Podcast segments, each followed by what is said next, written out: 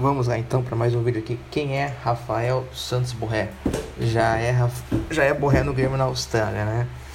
Então Borré é um jogador com 25 anos, começou na Colômbia, foi para a Europa, né? As pessoas não, talvez não tenham esse conhecimento, mas já passou duas temporadas na Europa. O Atlético Madrid comprou e emprestou ele para o Villarreal. Jogou pouco e aí o, o River do Gajardo contratou ele e começou a dar chance para ele em 2017. Jogou pouco em 2017, jogou pouco. Era segunda opção no banco, né?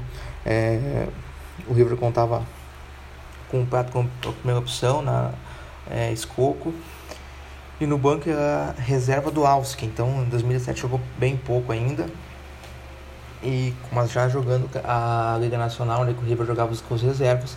Em 18 sim, já entrou na equipe e aí se configurou um dos maiores expoentes é, desse River que vem embalando, vem conquistando muitas coisas na América é, nos últimos cinco anos, na última meia década.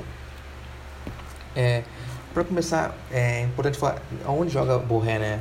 É, Borré não é centroavante, não é atacante de lado. Que posição que ele é? Não é armador. O que, que ele é? É um segundo atacante antigo. É um segundo atacante clássico. É, eu trouxe alguns números do Borré aqui. É, números pelo River, né? Eu peguei e separei em competições locais é, e, e, competições eliminatórias.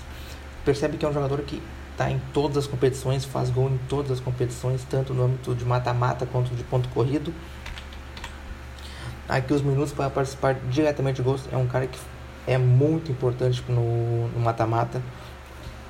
Em jogos eliminatórios, ele, a cada 122 minutos ele está participando do gol. É muita coisa em jogos eliminatórios é um jogador que está sempre presente.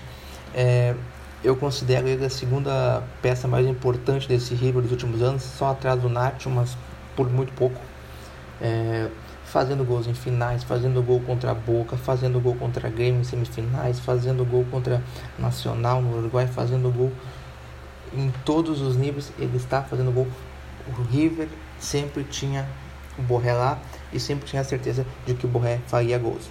Só para vocês terem uma noção, em 20 jogos onde o Borré foi titular jogando pela Libertadores nas últimas temporadas, ele marcou 10 gols. Então a cada do... em mata-mata, isso, tudo em mata-mata. Eu peguei Libertadores só jogos em mata-mata. Então, a cada dois jogos em mata-mata, o Borré faz um gol. Também tentei é, só não ficar na, nas palavras, trazer um pouco do posicionamento dele né, nas últimas três Libertadores. Em 2018, né? Em 2018, uma posição claríssima de segundo atacante aqui pelo mapa de calor. É, muito em função de o River jogar com um 9 naquela época, o Prato, e tinha um meio armador, que era o Pete Martins. Esse é o funcionamento mais próximo do Grêmio atual, com Jean-Pierre Armando e Diego Souza de centroavante. Esse é o segundo, uma função de segundo atacante. No Brasil há, muito pouco jogador com essa característica, né? É, por quê?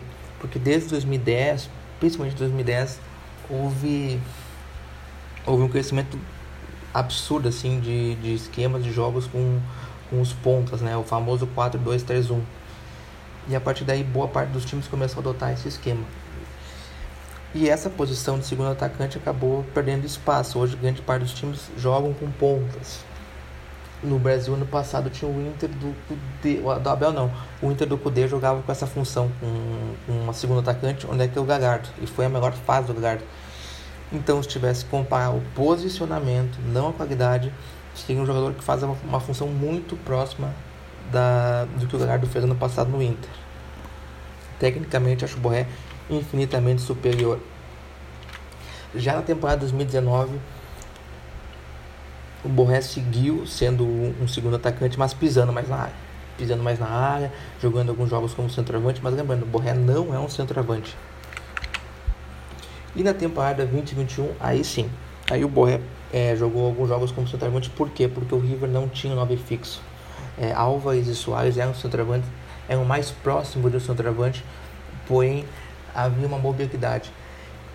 Eu acho, eu acredito que isso é muito esse posicionamento do Borré pisando na área, será muito difícil de replicar no Grêmio com o Diego Souza. Dada a mobilidade do Diego Souza, que não tem essa mobilidade do Soares do Álvares para ficar entrando e saindo na área. Essa, esse contexto aqui só vai ocorrer se o Borré ser escalado como centroavante. o que eu acho difícil.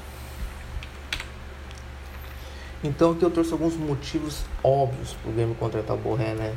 Eu acho tão absurdo o River liberar esse jogador, mesmo que com um alto salário, é, para algum time da América de maneira gratuita. Eu sei que o, o Grêmio vai pagar um, um salário exorbitante por ele, mas o que o, o, o Borré agrega na América, na América Latina como um todo, só, talvez somente só o um, o centroavante do Liverpool de Montevideo venha a ser uma contratação de um maior custo-benefício.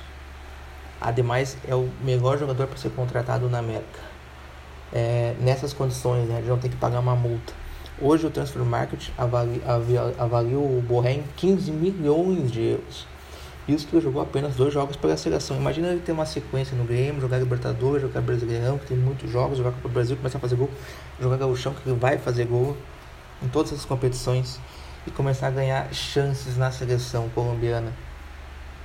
Hoje, com dois jogos na seleção, ele já é avaliado em 15 milhões de euros. Só para vocês terem uma ideia, o Cebolinha foi vendido por 20 milhões de euros. Então aqui, só no âmbito econômico já justifica essa contratação. O mercado brasileiro por si só vai valorizar o jogador. Ele disputar competições internacionais aqui, vai valorizar ainda mais Outra, não há jogador nesse nível, nessa posição e nessas condições de compra no Brasil. Hum, a gente não vai conseguir fazer nenhuma contratação, o Grêmio não vai conseguir fazer. Além disso tudo, abre novos leques de escalação para o Grêmio, há mais variações táticas. É, hoje, o Bueno é um cara que tu pega e põe no esquema do Grêmio e ele vai se encaixar, não, ele vai ter que se adaptar. Mas ao mesmo tempo, há mais opções para o Grêmio jogar. O Grêmio pode jogar num é, com o Rosango no meio, com o Borresca no segundo atacante com o Diego Souza, aí põe, recua teus pontas por meio, joga com um volante, um armador, ou dois volantes, mas um volante mais móvel para fazer uma função de meio armador. E outro, o cara é decisivo em mata-mata. Ele está habituado às noites de Copa. É, vem nessa função de dois em todos os anos que jogou no River. Começou como reserva em 2017, pegou força em 2018. É, fez gol, é, fez gol contra o Boca, fez gol contra o Grêmio, fez gol contra o Flamengo, fez gol contra o Palmeiras, fez gol contra o Nacional do Uruguai, fez gol contra o Cerro Portem. É um, é um jogador habituado a Copas. Então aqui são cinco motivos óbvios para o Grêmio contratar. Financeiramente é um baita do motivo. Hoje vale 15 milhões. Se o Grêmio pegar e tentar vender no meio da temporada, já vai ganhar 15 milhões. É um absurdo. E esse valor vai valorizar ainda tem potencial para ser vendido até mais caro que o próprio Cebolinha, para vocês terem uma ideia.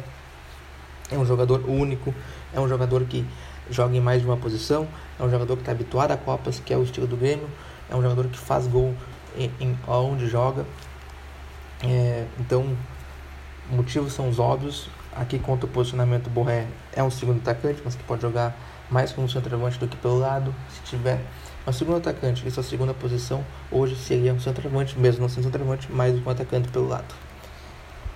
Esse é o Borré. Esse é o Borré que o Grêmio quer. Esse é o Borré que se o Grêmio trouxer, vai agregar muito pro time e vai colocar o Grêmio num outro patamar que com o Rafinha, olha, o time do Grêmio fica muito forte para brigar por uma Libertadores e pelos títulos locais também.